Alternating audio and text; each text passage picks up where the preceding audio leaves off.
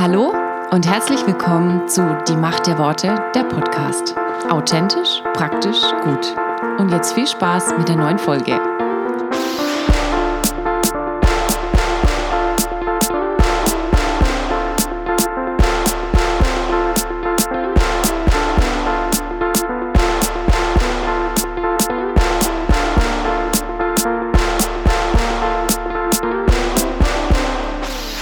Mit der heutigen Episode beenden wir das Thema, wie Jesus uns Demut vorlebt und diskutieren darüber, was macht uns eigentlich demütig. Michael und Steve tauschen sich aus über Tipps, welche Ausreden die besten sind, um sonntags nicht in den Gottesdienst zu müssen. Bei Revolution rede ich mit meiner Frau darüber, wie wir uns kennengelernt haben und hoffen, dass du einige Tipps mitnehmen kannst. Und ICF-Pastor Daniel Kalupner tauscht sich über die Höhen und Tiefen der ICF aus. Und jetzt viel Spaß beim Hören. Dein Wort öffnet mir die Augen. Dein Wort ist Kraft. Dein Wort und meine Seele wird gesund. Dein Wort gibt Trost. Dein Wort ist ein Licht auf meinem Weg. Der demütigste Mann im Alten Testament, der von sich selber behauptet hat, er ist der demütigste, war Moses. Ähm, was hat ihn denn so demütig gemacht? Wir hatten das letzte Mal schon kurz darüber gesprochen, auch gemerkt, wie, wir sehr, wie sehr wir da innerlich dann auch durchaus Probleme damit haben, das zu sagen. Mhm. Ähm, und sind da drauf, drauf gekommen, um so festzustellen, dass Mose tatsächlich in dieser Abhängigkeit von Gott gelebt hat. Mhm. Ich glaube, das war auch der Punkt, warum's, warum er ja dann auch wirklich diese großen Probleme mit Gott gekriegt hat, an dieser einen einzigen Stelle, mhm. wo er dann aus lauter Zorn über das Volk einfach nicht das getan hat, was Gott ihm gesagt hatte. Ja. Ähm, sondern mit dem Stock auf den Stein geschlagen hat, aus lauter Wut. Mhm. Ähm, und er damit aber auch ein eben diese Gnade Gottes nicht sichtbar gemacht hatte. Mhm. Und Gott will, wollte seinem Volk als gnädiger Gott begegnen. Und das hat Mose an der Stelle eben jetzt nicht getan. Aber ansonsten heißt es im, im Psalm 103 eben so schön, ähm, er hat seine Wege Mose wissen lassen und mhm. die Kinder Israel sein Tun. Mhm. Ich weiß nicht, ob ich das mal gehört habe oder selber dann äh, diesen Gedanken hatte. Das sind für mich so wirklich so zwei, zwei völlig unterschiedliche Herangehensweisen deutlich geworden, was so eine Begegnung mit Gott betrifft. Mhm. Mose hat selber wirklich danach gefragt, Gott zu sehen, ihm zu begegnen. Er hat ja sogar im zweiten Kapitel, im zweiten Buch Mose, heißt er im Kapitel 33, da hat er mit Gott richtig gerungen, sagt, ich will dich sehen. Ja. Und Gott sagte, pass auf, das bekommt ihr nicht gut. Mhm. Aber versteck dich da in der Höhle und ich gehe an dir vorüber. Ja? Ähm, und dass du mich wenigstens von hinten sehen kannst. Aber er wollte wirklich Gott schauen, er wollte wissen, was Gott am Herzen ist. Und so steht dann eben hier auch im Psalm 103, er hat Mose seine Wege wissen lassen, wirklich Anteil genommen. Dies war eine, eine Beziehung, ein Miteinander. Mhm. Das, was wir auch das letzte Mal schon und das vorletzte Mal angedeutet haben, so wie wir ja auch als, als Christen letztlich leben, in diesem Miteinander. Mhm. Dass Gott in uns wirken kann, dass wir mit ihm aber zusammenwirken. Ja. ja? Und du mit deiner Musik beispielsweise dich sehr wohl einfach an der Musik, an dieser Begabung freuen kannst und mit Gott da zusammenwirkst. Mhm. Ja? Mhm. Ähm, und dann heißt es aber ja eben auch hier, er hat Mose seine Wege wissen lassen, er hat Anteil gegeben, aber die Kinder Israels haben nur sein Tun gesehen, nur seine Handlungen, ja. nur sozusagen das äußere Geschehen beobachtet. Mhm. mhm. Aber nicht wirklich gewusst, was dahinter ist, ja. was das Motiv ist, was, warum Gott das macht. Er wollte ihnen gnädig begegnen, aber das haben sie einfach nicht verstanden in vielerlei mhm. Hinsicht, waren ja auch störrisch und, und, und widerborstig und haben die ganze Zeit bei, bei jeder Schwierigkeit gejammert, dann eben, ach, wären wir doch lieber in Ägypten geblieben. Ja. Ähm, sie haben immer nur das Tun Gottes gesehen, aber nicht wirklich verstanden, was ihnen wirklich am Herzen ist für das Volk Israel. Weil ihnen die Beziehung gefehlt hat zu weil Gott. ihnen letztlich die Beziehung zu Gott, glaube ich, gefehlt hat. Und das ja. finde ich auch interessant, weil das kann uns heutzutage auch passieren. Genau, also, auch als Christen. Genau. Ja? Du kannst ja ähm, quasi, ich rede immer gern davon, von der Hand Gottes und von dem Gesicht Gottes. Also bist du derjenige, der nur, nur nach dem sucht, wo die Hand Gottes das gibt, was du verlangst oder mhm. fragst? Oder bist du wirklich derjenige jetzt wie Moses, der auch ähm, Gottes Handeln ähm, hört, also wo Gott quasi als Freund mit dir redet, was ist das Nächste? Mhm. Und das finde ich auch finde ich einen schmalen Grad, weil wenn ich es übertreibe, dann kann ich quasi äh, komplett Gott nicht mehr fragen, ob ich was bekomme, was natürlich auch ein falscher Mhm. Ding ist, was vielleicht auch eine Art von Stolz ist. Ja, genau. Also nicht wirklich demütig. Weil ich glaube, man muss auch kommen und fragen dürfen. Weil, also ich weiß, dass, dass es auch manchmal demütig sein kann, zu meiner Frau zu gehen und nach irgendwas Genau. zu fragen, ob sie putzen könnte oder so, ist für mich sehr demütigend. nein, nein. Ja, wir haben das letzte Mal ja auch dann diesen Vers im ersten Petrusbrief gehabt, da, Kapitel 5, 5 bis 7. Gott widersteht dem Stolzen und dem Demütigen gibt er Gnade. Und dann geht es ja auch weiter. Ähm, wie äußert sich denn Demut dann auch? Und dann gibt es manche Übersetzungen, die sagen, ähm, dass er eben dem Demütigen Gnade gibt.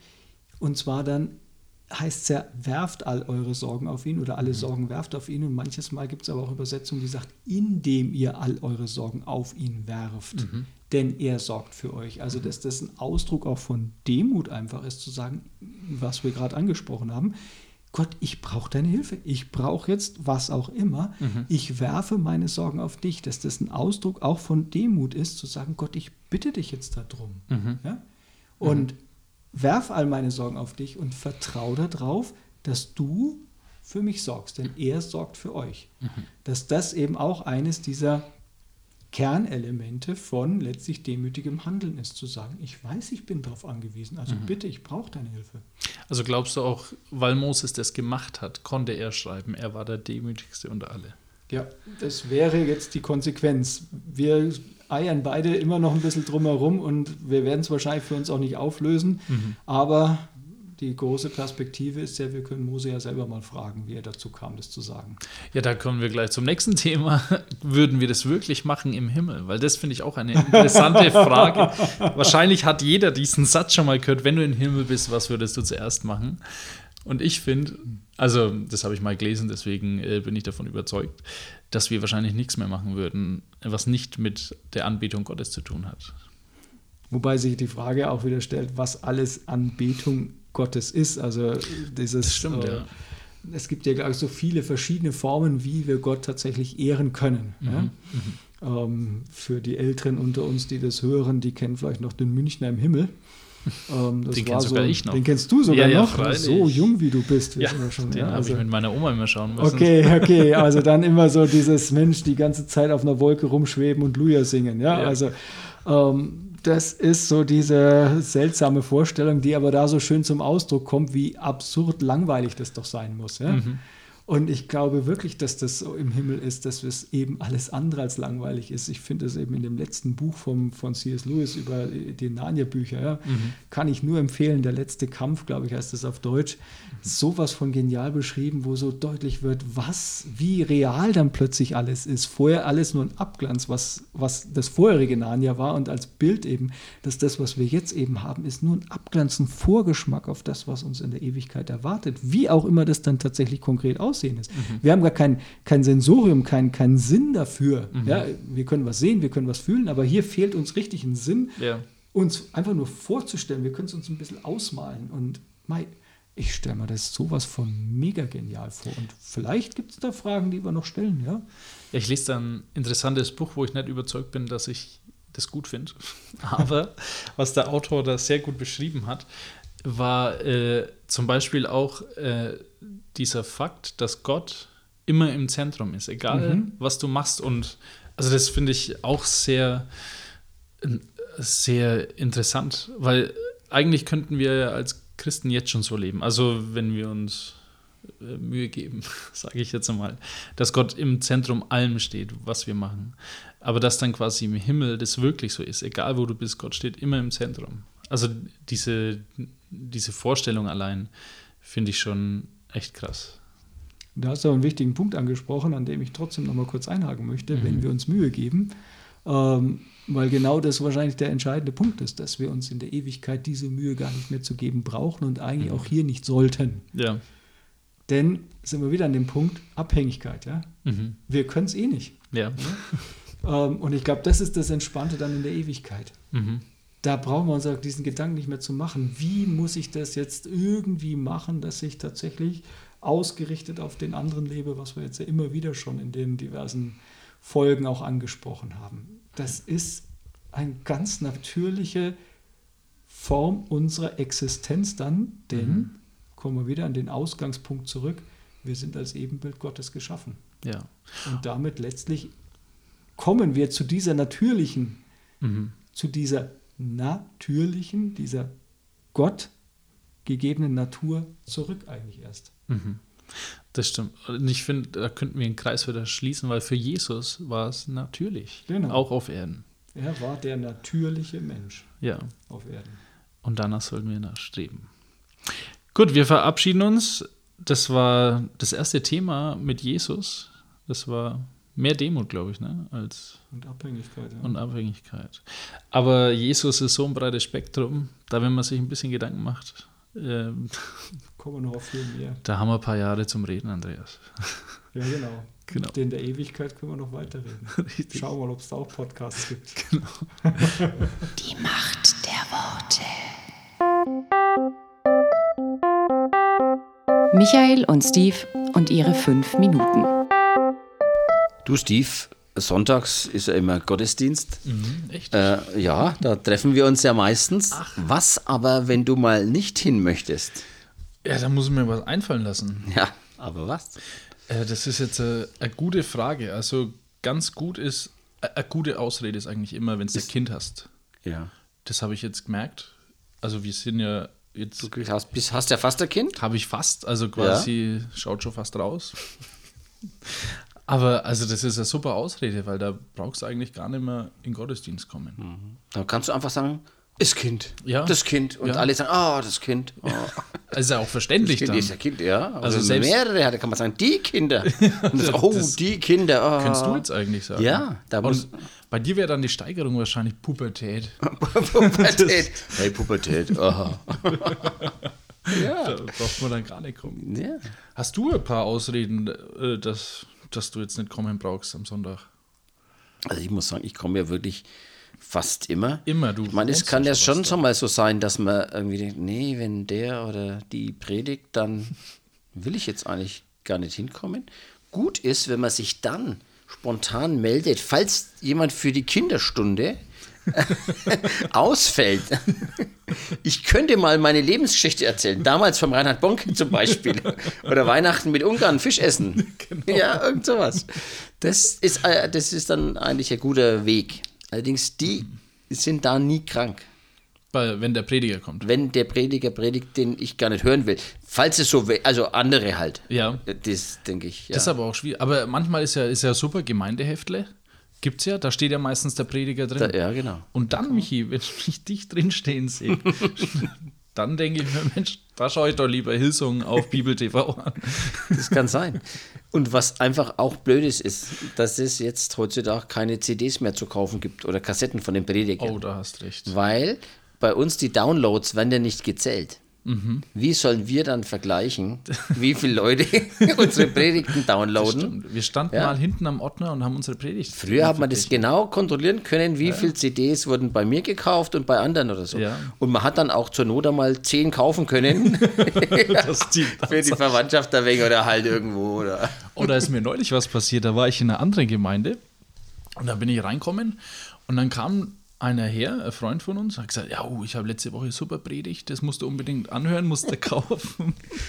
Und dann dachte ich mir, ja, gut, äh, schauen wir mal. Und dann bin ich weitergegangen. Und dann kamen quasi so gemeindeinternere Leute auf mich zu und haben gesagt, oh, die Predigt letzte Woche, das war voll gar nichts. Heute predigt extra okay. der Pastor nochmal dagegen. oh Mann, oh Mann. Das, also da war ich schon verwirrt, was jetzt äh, ja. Wahrheit ist und was nicht. Ja. Das, das, nimmt man auch ein bisschen unterschiedlich wahr. Aber zurück zu den Ausreden. Ja. Was auch immer gut ist, ist sowas wie, wir brauchen Zeit zu zweit.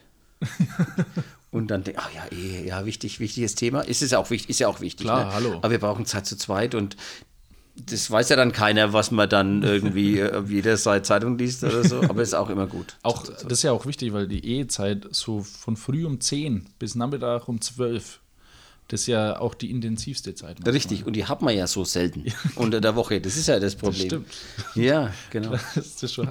Was bei mir auch manchmal ein wenig Schwierigkeit ist, wenn der Prediger irgendwelche Sonderheiten hat. Okay. Vielleicht Zucken. ähm, Nein, oder? Zucken, äh, Sprach, sprachlich, was ja manche gar nichts dafür können, aber Ja. da muss ich jetzt halt ehrlich sein. Das fällt mir manchmal schwer, mich da kon zu konzentrieren, wenn da jemand Wasser im Zahn hat, wie der Paul Panzer Wasser im Zahn.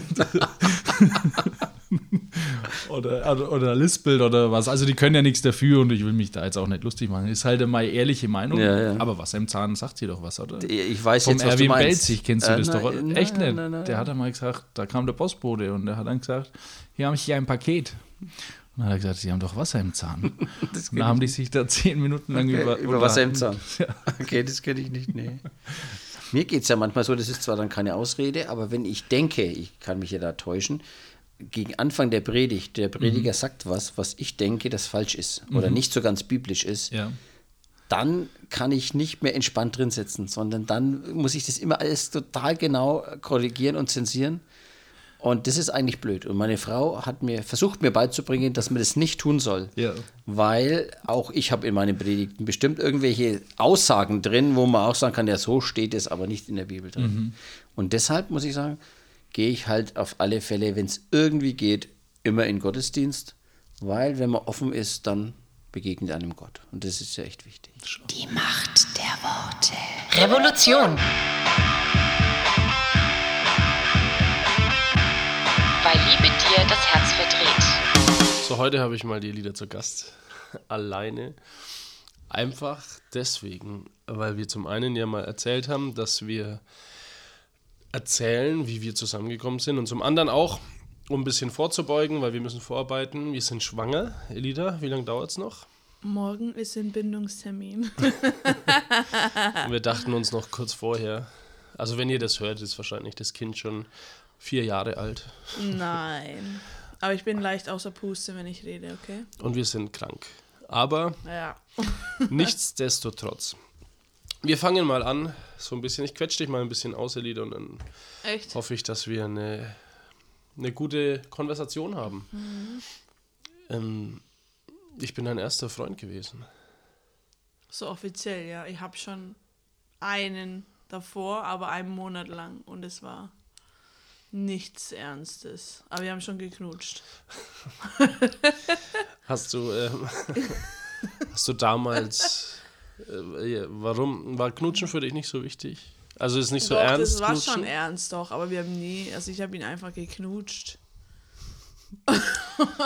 Und ich habe es gehasst, weil ich fand es eklig mit Zunge.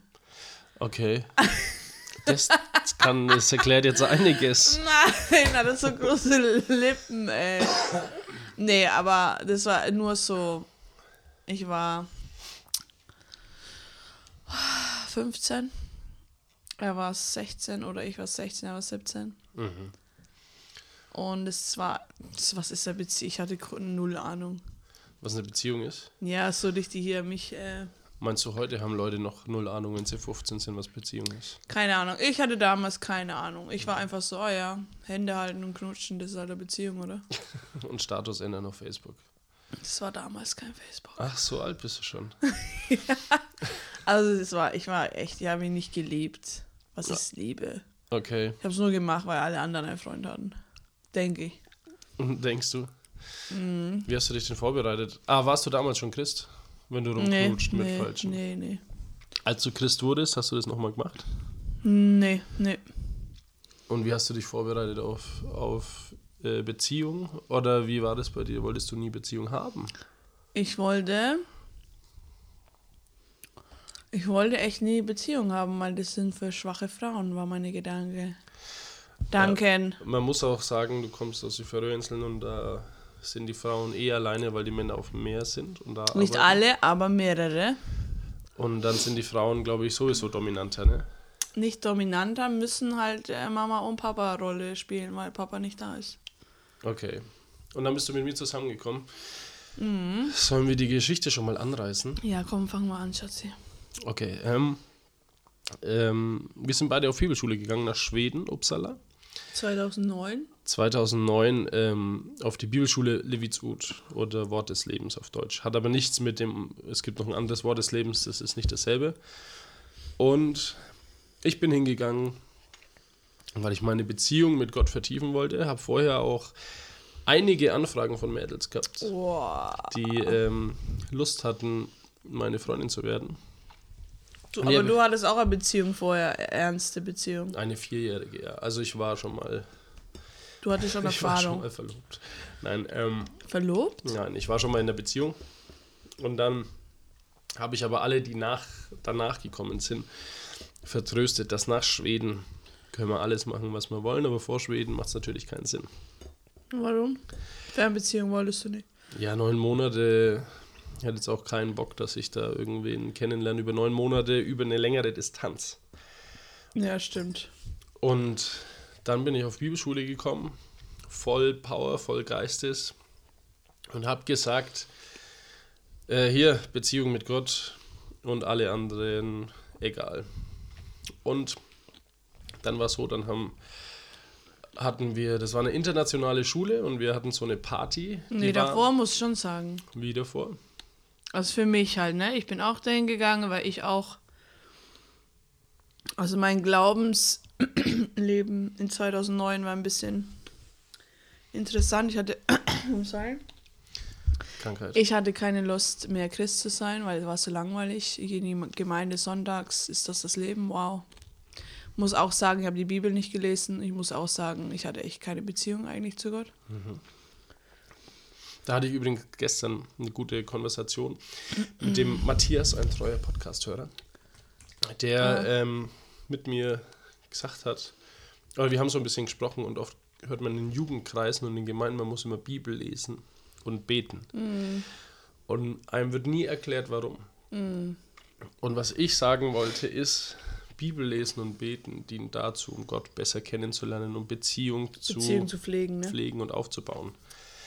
Und genau, Ja. aber ich habe dich jetzt unterbrochen. Okay, du bist da hingekommen. Also ich bin, also mein Background war, ich bin auch dahin, weil ich wollte Gott tiefer kennenlernen und nicht nur oberflächlich hier Sonntag und Predigt und habe so Gott eine zweite Chance in, äh, wie heißt es? Anführungszeichen. Ja. Weil ich dachte, er gibt's nicht, weil ich höre nichts. Aber egal, dann bin ich auch in die Bibelschule rein und dann hatten wir Nummern. Und Ja. ich hatte Nummer irgendwas und dort und dann saßen wir nebeneinander. Genau, und, Sitzplatznummern war das. und ich habe schon, ich habe dich, ich habe dich gemerkt, bemerkt. Bemerkt, du fandest mich heiß. Was ich fand, weil das saß neben mir, hast mir einfach eiskalt ignoriert. Wir müssen Mhm. Weil ich doch- war fokussiert. Genau. Und ich dachte, wow, ein großer Deutscher neben mir, der ist schon heiß, ne? Und dann haben wir Gebetszeit, so am Anfang, die erste Woche, und dann warst du ganz vorne und dann hast du richtig so gebetet nur für dich und dachte, wow. Also ich habe dich schon gesehen. Man muss ein bevor. bisschen halt zeigen, was geht. Ich habe schon, ich habe die echt sofort gesehen eigentlich. Ja, richtig nett. Also jetzt darf ich weitermachen. Jetzt darfst du Party, ja. Und dann war es so, am 10., am 16.10.2009, Bibelschule hat im September angefangen, hatten die eine äh, äh, Bibelschulparty in einem anderen Gebäude. Und dann kam eine indische Klassenkameradin von mir auf mich zu und hat mir die Lieder vorgestellt. Und die Lieder hat damals so heiß ausgeschaut. Also ich habe Nein. hab die vorher halt nicht bemerkt, weil da wer aus die Färöerinseln kommt. Der schert sich nicht so viel um sein Aussehen, aber auf dieser Party hat sie Make-up drauf und ich weiß noch so federschwarze Ohrringe. No way, you Doch. know. Und so dunkel, äh, dunkle Augen, äh, so ein bisschen. Smoky Eye Style, aber nicht wirklich. Und ein Echt? schwarzes Kleid hattest du an. Echt? Mhm. Und dann habe ich Kicker gespielt mit anderen. Okay. Und ich weiß nicht, ob das die Hörer kennen, aber dann war immer so ein Augenflirt. Dachte ich. Von meiner Seite gar nicht. Da habe ich die gar nicht gesehen eigentlich. ja. Aber da habe ich immer so rüber geschaut. Und dachte mir, äh, hier ist doch Augenflirt. Aber schön, dass es nicht so war. Und da hat es mich dann so ein bisschen gepackt. Das war Oktober, wir haben im September angefangen, ne? Mhm. Und dann habe ich dich am nächsten Tag in der Bibelschule gesehen. Oder am nächsten Montag, glaube ich. Das war am Wochenende. Und da äh, fand ich sehr interessant, neben dir zu sitzen und habe mir gedacht, warum habe ich dich gar nicht bemerkt? und wusste aber deinen Namen nicht mehr. Ich dachte immer, du bist die Elvira. Weil halt ein deutscher guter Name ist Elvira. Elvira. Und Elida gibt es aber nicht so wirklich. Ähm, und dann haben mich unsere amerikanischen Freunde haben mich so ein bisschen ausgefragt über mich und dich. Und der polnische Und der polnische Wojciech. Jelsen. Und dann haben wir so ein bisschen halt über dich geredet. Und du hast mit deinen Mädels aber auch schon vorher über mich geredet, Ja, oder? ja. Erzähl einmal. Aber wir sind halt Mädels halt, ne? Also ich und meine Freundin, die haben schon alle Jungs durchgecheckt. Voll, voll holy, ne? Nee, aber da war schon mehrere Jungs in meinem Ra Radar. Mhm. Nur so, im Ge weißt du, Mädels labern nur und reden und schauen. Habe ich schon bemerkt, ja. Ja, genau. Und dann hatte ich so, so vier potenzielle. Ich so, oh, der ist so süß, oh, der ist auch süß und der ist aus. Also es war echt das, also nach dem, also ich und meine Freundin voll da offen geredet. Oh, mit wem kannst du dir vorstellen? Oh, ne, ne, ne, ne. Aber es war nur Laber. Aber du warst einer von denen. Okay, ich war einer der Chosen Five. Joseph Five. Aber es klingt voll blöd von mir. Also ich war nicht so, uh, Beziehungs, aber Ja. habe schon ein bisschen geschaut, was es so gibt. Ja, und dann haben wir, ähm, hast du irgendwann mitbekommen, dass die Amerikaner mich auch gefragt haben, wie du heißt und ich nicht wusste, wie du heißt. Ne? Ja. Und dann haben, so, ja. hast du mich gefragt, ob ich weiß, wie du heißt. Weißt ja. du es noch? Nee. Und dann bin ich quasi in die Falle getappt und dachte mir irgendwie so, Elvira. Und dann warst du ein bisschen genervt. Okay. Und dann war es so in der Bibelschule, es war eine neunmonatige Bibelschule und ich glaube, alle Vierteljahre, alle drei Monate haben sie die Sitzplätze getauscht, ne? Ich weiß gar nicht wie oft. Aber ja, doch. Und auf jeden Fall haben wir uns dann angefangen gut zu verstehen. Da war dann auch äh, so ein Lobpreisabend mit einem bekannteren Musiker, ich weiß gar nicht, Andrew Phelps oder so. Hm, ja. Ähm, Also wir haben schon geflirtet, ne? Und der Lehrer auch hat einmal uns. Äh, aber das war ja dann schon ein wenig so mittendrin, oder? ach so, der, wo wir da hinten. Nee, wir saßen nebeneinander. Ja? Ja. Und Und dann, hey, you two in the back. Stop talking. Shut it. Nee, der hat uns und alles so. Also es ist sehr, alle haben was gesagt. Was läuft dazwischen? Ich so, gar nichts. Ja. Und bei mir war es eigentlich klar, wir hatten dann unser erstes Date, also wir haben uns quasi immer wieder getroffen und immer wieder ein bisschen Mit anderen auch. Äh, abgecheckt. Und dann habe ich sie irgendwann im November gefragt. Dezember war das, Echt? oder? Okay. Denk schon. Ja, wahrscheinlich. Hast du mich, also offiziellen Date halt. Und ja, genau, dann habe ich sie zum Griechen eingeladen, habe ihr gesagt, um die und die Zeit treffen wir uns. Und das geht in deine. Und das erste Mal in meinem Leben Gel in meine Haare. Jetzt müsst ihr wissen, wie Oh hinterwäldlerisch ich bin, wenn ich das. Und gemacht das war deine Klamotten anders, weil du hast so baggy, bla bla, aber da hattest du voll so schicke Sachen. Da habe ich voll gut ausgeschaut. Aber jetzt bin ich wieder zurück bei Beckys. Und dann hatten wir das erste Date und ich habe wie lange gewartet? Eine Stunde, bis du gekommen bist. Also es war arschkalt und ich wollte natürlich gut ausschauen, hatte so eine, Crap. ich glaube, das heißt Übergangsjacke. Oh, das tut mir leid. Die war voll dünn. Oh, Und dann habe ich da gewartet halt, ne? Vor 15. dem schwedischen H&M. Oh, du Arme. Genau, und wie das erste Date verlaufen ist, das hört ihr dann beim nächsten Mal. Die Macht der Worte. Aus der Sicht, aus, aus der Sicht, Aus der Sicht und mit den Worten von aus der Sicht und mit den Worten von Daniel Kalupner bei uns dieses Monat. Du hast letzte Woche erzählt, in deiner Brust schlugen zwei Herzen. Was meinst du damit? Also das eine Herz, die eine Leidenschaft war für die Medizin, die mich fasziniert hat und die mich begeistert hat. Ich habe eben, wie ich es erzählt habe, ich habe zwei Semester Medizin studiert und richtig Freude gehabt und gleichzeitig habe ich aber auch ähm, ehrenamtlich in Gemeinde mich engagiert, habe in Altdorf einen Jugendkreis geleitet, habe in Nürnberg einen überregionalen Jugendkreis und Jugendevents geleitet und ich habe gemerkt, es ist so beides eine Leidenschaft, die in mir brennt. Und interessant war auch, dass Gott mir nicht gesagt hat, hey, mach das oder mach das, sondern er hat mir eigentlich gesagt, hey Dani, so wie du dich entscheidest, werde ich dich segnen. Und ich habe dann eben an Weihnachten 98, nee, Weihnachten 97, habe ich gemerkt, okay, ich muss irgendwie eine Entscheidung treffen, weil ich habe damals noch Handball gespielt, dreimal die Woche, habe noch gearbeitet nebenbei, um mein Studium zu finanzieren und eben diese ganzen Aktivitäten ehrenamtlich und ich habe gemerkt, das ist einfach viel zu viel. Also ich war kurz vorm, vorm Burnout, sage ich jetzt mal, ähm, weil ich einfach zu viel gemacht habe und ich habe gemerkt, ich muss mich entscheiden. Und das hat so einen viermonatigen Prozess in mir ausgelöst. Es ging bis April 98 und kann mich noch sehr gut erinnern, ich bin eines Abends vom Handballtraining heimgekommen, war noch in der Kneipe mit den Jungs und danach im Bett gelegen und plötzlich war Jesus sehr, sehr real und spürbar bei mir im Zimmer. Also Jesus ist ja immer da, aber das war so eine, ein besonderer Moment. Und ich habe von meinem inneren Auge so eine Vision gehabt von einem, ich habe so einen Körper gesehen, es war sehr real, weil ich das alles so studiert hatte gerade, einen sehr, sehr kranken, schwachen, kaputten Körper, der sehr ja, jämmerlich schon fast am Boden liegt und äh, zum Gespött der Menschen geworden ist. Und, und Jesus hat mir so ein bisschen gesagt, schau her Dani, das ist so ungefähr der Zustand meines Körpers, meiner Gemeinde. Und wenn du Medizin weiter studierst, ähm, werde ich dich segnen und du wirst dem Körper von Menschen dienen und du wirst auch gut sein darin. Wenn du aber Medizin aufhörst, dann möchte ich dich wie ähm, das, oder hast du die Möglichkeit oder möchte ich dich rufen, dass du dich in meinen Leib investierst, damit der Körper von Jesus gesund werden kann, stark werden kann, schön werden kann. Und es war damals so real für mich, es hat mich total zerbrochen, diesen, diesen schwachen, kranken Körper von Jesus zu sehen. Und da habe ich gemerkt, es, dafür möchte ich mein Leben investieren, dass da, wo Gott mich einsetzt, wo er mich hinsetzt, in dem Einflussgebiet, was er mir schenkt, dass ich dort mein Leben investieren möchte, damit der Körper von Jesus, die Gemeinde, der Leib von Jesus gesund werden kann, stark werden kann, schön sein kann und seine Aufgabe, seinen Platz in dieser Welt, äh, seinen Auftrag von Jesus wahrnehmen kann.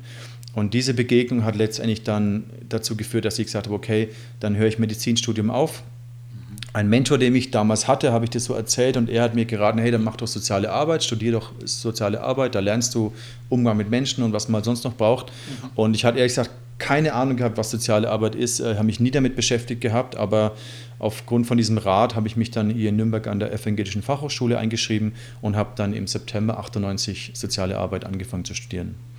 Okay, aber die ICF ist ja gegründet 2000. Das heißt, warst du noch in deinem Studium, wie du angefangen hast? ich war noch in meinem Studium. Ähm, ICF zum ersten Mal habe ich ICF kennengelernt, das war ein Jahr später, im September 99. Da war, ähm, habe ich gerade so ein bisschen eine Krise gehabt, äh, ziemlich, ja, nicht nur ein bisschen, sondern ziemlich groß. Da war ich in einer Beziehung drin, die gerade recht brutal gegen die Wand gefahren ist. Und ähm, auch meine bisherigen Leitungsaufgaben zu diesem Zeitpunkt sind eigentlich alle irgendwie äh, auseinandergegangen und es ist alles so ein bisschen zerbrochen. Also mein Leben hat sich ziemlich scheiße angefühlt im September 99. Und ähm, dann habe ich meinen Bruder besucht in Zürich und er hat mich an einem Tag äh, in seine Gemeinde mitgenommen, in die damalige Friedskirche in Zürich. Da habe ich dann interessanterweise meine Frau zum ersten Mal getroffen, meine jetzige Frau zum ersten Mal getroffen. Und es hat mir Hoffnung gegeben, weil ich damals sehr zerbrochen war, auch was äh, Beziehungen zu Frauen angeht. Und am Abend habe ich das ICF kennengelernt und das hat mir Hoffnung und Perspektive für Kirche wieder neu gegeben, weil ich eben die letzten eineinviertel Jahre seit dieser Entscheidung eigentlich auch eine schwierige Phase durchgemacht habe, so eine Zerbruchphase, eine Wüstenphase durchgemacht habe, was Gemeinde angeht. Ist es, äh, glaubst du, dass es gut ist, Wüstenphasen in christlichen Leben? Ich glaube nicht nur, dass es gut ist, ich glaube, dass es absolut notwendig ist, ähm, weil es bringt uns, oder mich persönlich hat es an den Punkt gebracht, wo ich im April 98 gesagt habe, okay Gott, ich lasse Medizinstudium sein, ich investiere mein Leben in deine Gemeinde. Da war ich voller Vision, Leidenschaft und voller Kraft und habe gesagt, okay Gott, jetzt rocke ich den Planeten für dich. Mhm. Und dann hat ein Prozess, dieser Wüstenprozess angefangen, wo ich eigentlich komplett zerbrochen bin. Ähm, und ich bin dankbar dafür im Nachhinein, weil ich in dieser Phase, in diesem Zerbruch, ähm, gemerkt habe, oder Gott hat mir dieses Geheimnis von Gnade offenbart, dass es eben nicht durch meine Kraft, durch meine Fähigkeit, durch meine Begabung äh, ist, dass, dass, ähm, sondern er gesagt, ich möchte durch zerbrochene Menschen, durch die ich wirken kann, durch die möchte ich meine Gemeinde bauen. Und diese Erfahrung, was Gnade bedeutet, das hat mich auch komplett frei gemacht von Menschenfurcht, von, von äh, Menschengefälligkeit, von Erwartungen von Menschen, dem zu genügen diese, diese Erfahrung der Gnade Gottes, die kann man auf diese Art nur in Zerbruch- oder Wüstenphasen machen. Und deswegen war ich im Nachhinein sehr, sehr dankbar dafür. Und ich glaube, es ist wichtig und notwendig, dass, und ich glaube, in unserem Leben als Christen gibt es immer wieder solche Phasen. Mhm. Okay, dann warst du in Zürich, hast die ICF kennengelernt in dieser Wüstenphase und dann hast du gesagt, das Konzept nehme ich mit. Also an dem ersten Abend, wo ich den Leo getroffen habe in dem Gottesdienst, äh, habe ich gemeint, wow, das hat mich sehr fasziniert wie sie es geschafft haben, auf eine junge, moderne, authentische Art Menschen mit dem Glauben zu konfrontieren, die sonst keine Ahnung hatten von Kirche. Mhm. Da dachte ich, das gibt es immer nur in Amerika oder sonst wo, aber nicht irgendwie hier in Europa. Und zu dem Zeitpunkt war ich sehr frustriert von Kirche und hatte auch meine Vision, eine ursprüngliche Vision eigentlich ein bisschen verloren gehabt. Ja. Und das hat mich neu fokussiert, zu sagen, wow, das ist eigentlich das, wonach ich gesucht hatte. Ich wusste aber nicht, dass es das gibt. Und so war der Wunsch da, mit den Leuten in Kontakt zu kommen. Und so habe ich den Leo angesprochen, hey, was macht ihr hier und was ist euer Erfolgsrezept in Anführungszeichen? Und er hat mich eingeladen. Dann habe ich ein paar Tage später einen ganzen Tag mit ihm und dem Matthias verbracht und so ist die Idee entstanden, hey, ähm, komm zu uns ins Praktikum, mhm. mach ein Praktikum bei uns und dann geh zurück in deine Stadt und fang in ICF an. Und es war dann der Gedanke, hat mich dann dazu geführt, dass ich im März 2000, quasi da hat mein, ähm, vom Studium aus meine, meine zwei Praxissemester begonnen. Ja. Und dann bin ich im März 2000 nach Zürich, habe da in der Jugendarbeit mitgearbeitet, habe mir alles kopiert und angeschaut und alles... Äh, äh, geguckt, was die machen mhm. und habe mich dann im Sommer darauf vorbereitet, hier in Nürnberg zu starten. Okay, und du hattest aber keine Ausbildung in der Bibelschule, in einem Theologie nee. Theologiestudium? Nee. Und, und damals, bis heute nicht? Bis, nee, bis heute nicht. Also ich bin kein äh, Profi-Theologe quasi. Ja. Ähm, ich habe dann das Studium abgeschlossen und Damals war auch das ICF-Movement noch so jung, also eigentlich gab es noch gar kein Movement. Es gab Zürich und dann Basel und Bern gab es Gemeinden. Mhm. Und dann kam ich und gesagt, hey, ich will auch eine Gemeinde starten. Und der Leo, die hatten eben keine Strategie oder keinen Plan. Mhm. Äh, es gab noch keine Pastorenausbildung oder kein College. Wir waren ja auch die, das erste Gemeinde, äh, die erste ICF-Gemeinde in Deutschland. Und eben, ich habe dann im Praktikum dort einfach gelernt und der Vorteil war, ich konnte sehr eng mit Leo und den Leitern von dort zusammen sein und mir alles abgucken, was sie machen, wie sie es machen. Ich konnte sie sehr persönlich auch kennenlernen ja. und habe da viel mitgenommen okay. und habe dann einfach angefangen. Also wenn du von Leo äh, redest, ist es Leo Bicker, also der Pastor quasi. Richtig, der, der Gründer und Leiter vom ICF Movement in Zürich. Genau. Cool. Und seitdem kommt, äh, ist die ICF in Nürnberg vertreten seit 2000. Du hast dann dein Studium noch Hast du das parallel gemacht? Also genau, Pastor genau. ich habe dann ähm, im ersten Semester, Praxissemester, war ich in Zürich mhm. und dann im zweiten Praxissemester, im Anschluss gleich, war ich dann hier in Nürnberg okay. und habe es hier angefangen. Und ähm, quasi dann, ich habe dann im Januar 2003 meinen Abschluss gemacht ja. und hatte dann schon ICF geleitet und nach meinem Abschluss habe ich dann ICF Vollgas weitergemacht. Warst du dann dein eigener Praktikant quasi? ich war noch offiziell unter Zürich in ja. der zweiten, okay. im zweiten Semester, aber schon hier in Nürnberg aktiv quasi. Bin natürlich viel gependelt, ja. immer hin und her gefahren, manchmal wöchentlich hin und her gefahren oder äh, zweimal die Woche sogar hin und her gefahren, aber größtenteils war ich dann im zweiten Semester hier.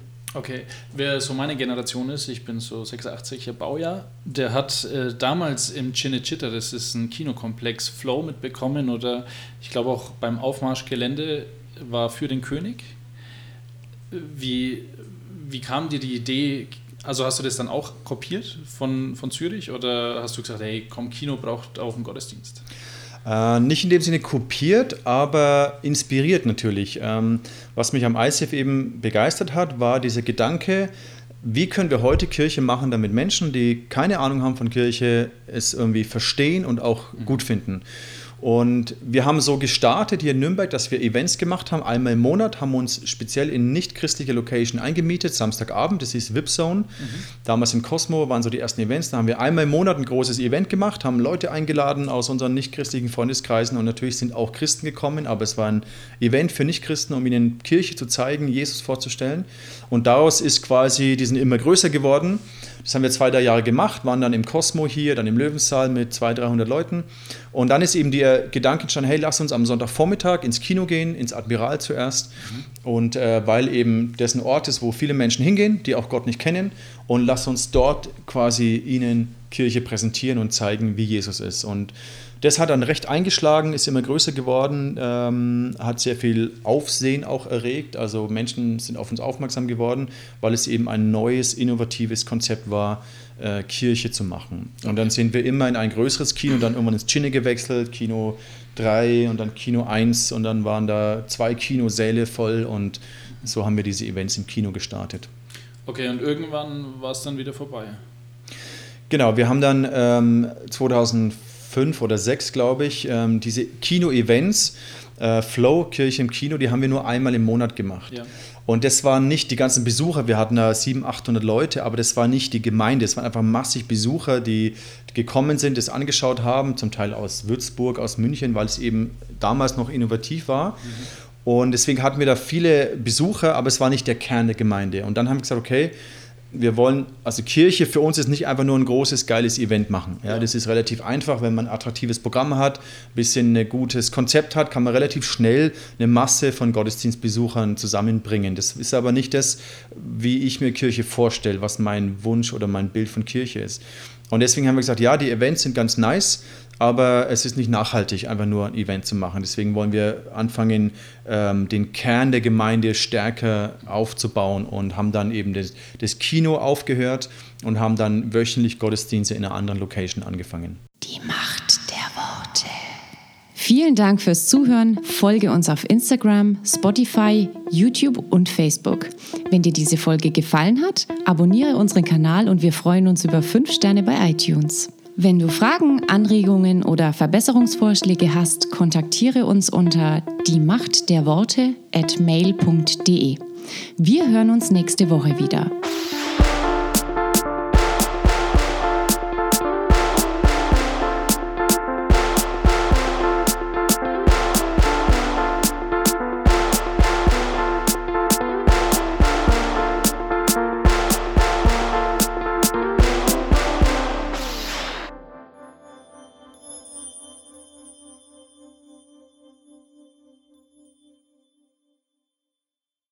Dass es in Nürnberg nicht einfach eine coole, hippe, tolle Gemeinde braucht oder zwei oder drei,